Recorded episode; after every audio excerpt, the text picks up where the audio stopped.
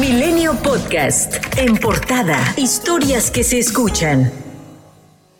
Este lunes se rebasó la cifra de 100.000 personas desaparecidas en nuestro país. Entre estas, 473 de nacionalidad estadounidense. Los estados de Jalisco, Tamaulipas, Estado de México, Nuevo León y Veracruz encabezan la lista en números absolutos. De acuerdo con el Registro Nacional de Personas Desaparecidas y No Localizadas, del 15 de marzo de 1964 al 16 de mayo de este año, hay 100.008 personas con el estatus de desaparecidas en todo el territorio nacional de ellos, 74.729 son hombres, es decir, el 74.72%. 24.763 son mujeres, cifra que representa el 24.76%, mientras que de 516 personas no se determinó el sexo, pero representa el 0.52%. Jalisco es la entidad con más desaparecidos, con 14.971 personas en esa condición, seguido de Tamaulipas con 11.971, Estado de México con 10.996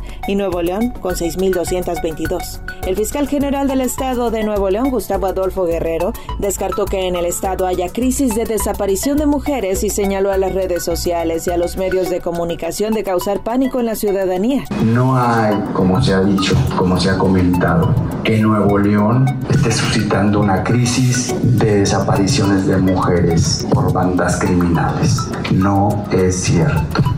Y esto se los afirmo porque queremos que quede claro, Nuevo León es un estado propicio para la inversión pública local, nacional y extranjero. A través de su cuenta de Instagram, el gobernador Samuel García Sepúlveda criticó que gente en las redes sociales haga caso a las fake news sobre la inseguridad que se vive en el estado. Insistió en que si Nuevo León fuese inseguro, no habría inversión desde el extranjero. No nos dejemos caer en, en este absurdo del miedo de que nuestro estado es inseguro, no es cierto. Si es inseguro, entonces ¿por qué hay fila de transnacionales que se quieren venir aquí a poner su empresa, a vivir sus directivos? Esas empresas que invierten billones de dólares en Nuevo León, hacen inspección y due diligence de años y jamás vendrían si fuera un estado inseguro. Gerardo Martínez, padre de Yolanda Martínez, joven que fue encontrada sin vida el pasado 8 de mayo, señaló que no descansará hasta que se haga justicia para su hija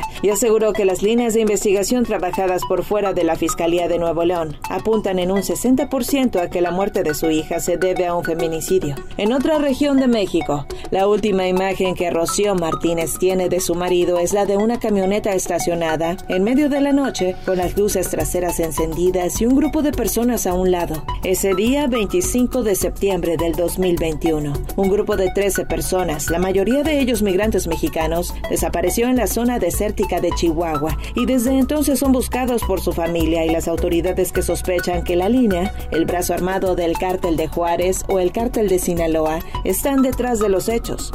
Fiscalía Estatal, que asumió la investigación, ha realizado algunas búsquedas, pero según los propios familiares ocurrieron demasiado tarde. Un juez federal libró nuevamente una orden de aprehensión contra Hilda Susana Lozoya Austin, hermana del exdirector de Pemex, Emilio Lozoya, por su presunta responsabilidad en el delito de operaciones con recursos de procedencia ilícita derivado del caso agronitrogenados. Ante esta situación, Hilda Susana promovió un amparo contra la orden emitida. El secretario de Salud en Coahuila, Roberto Bernal dio a conocer que existe un caso sospechoso de hepatitis infantil aguda en la entidad. Explicó que al parecer, este tipo de hepatitis es causada por un virus de la influenza y hasta un 40% o 42% relacionada con el COVID-19. Y Sergio González, secretario de Salud en Durango, informó que están a la espera del resultado de un caso sospechoso por esta enfermedad. Se trata de un menor de 13 años de edad. La vacuna moderna contra COVID-19 demostró ser segura y eficaz en niños a partir de los 6 a los 11 años de edad. Esto de acuerdo con The New England Journal of Medicine.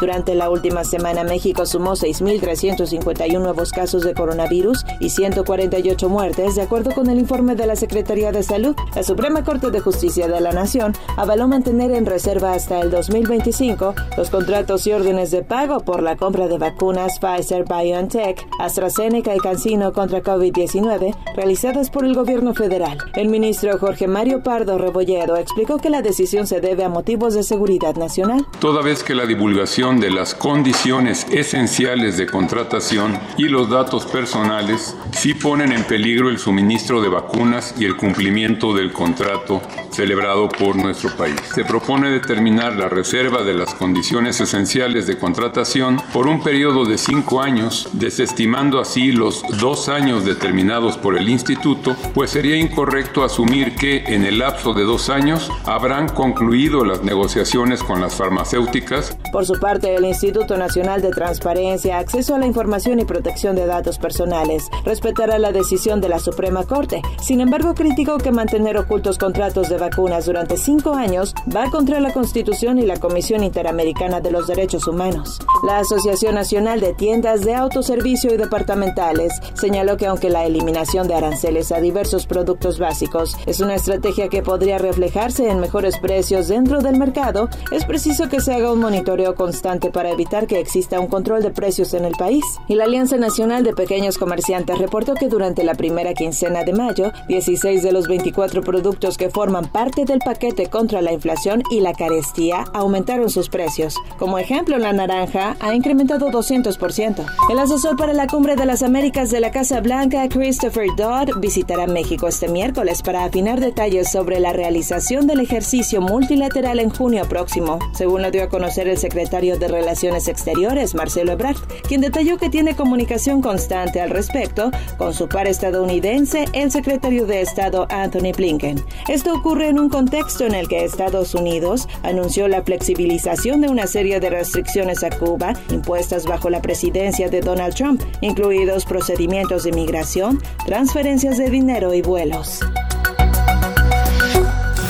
Milenio Podcast.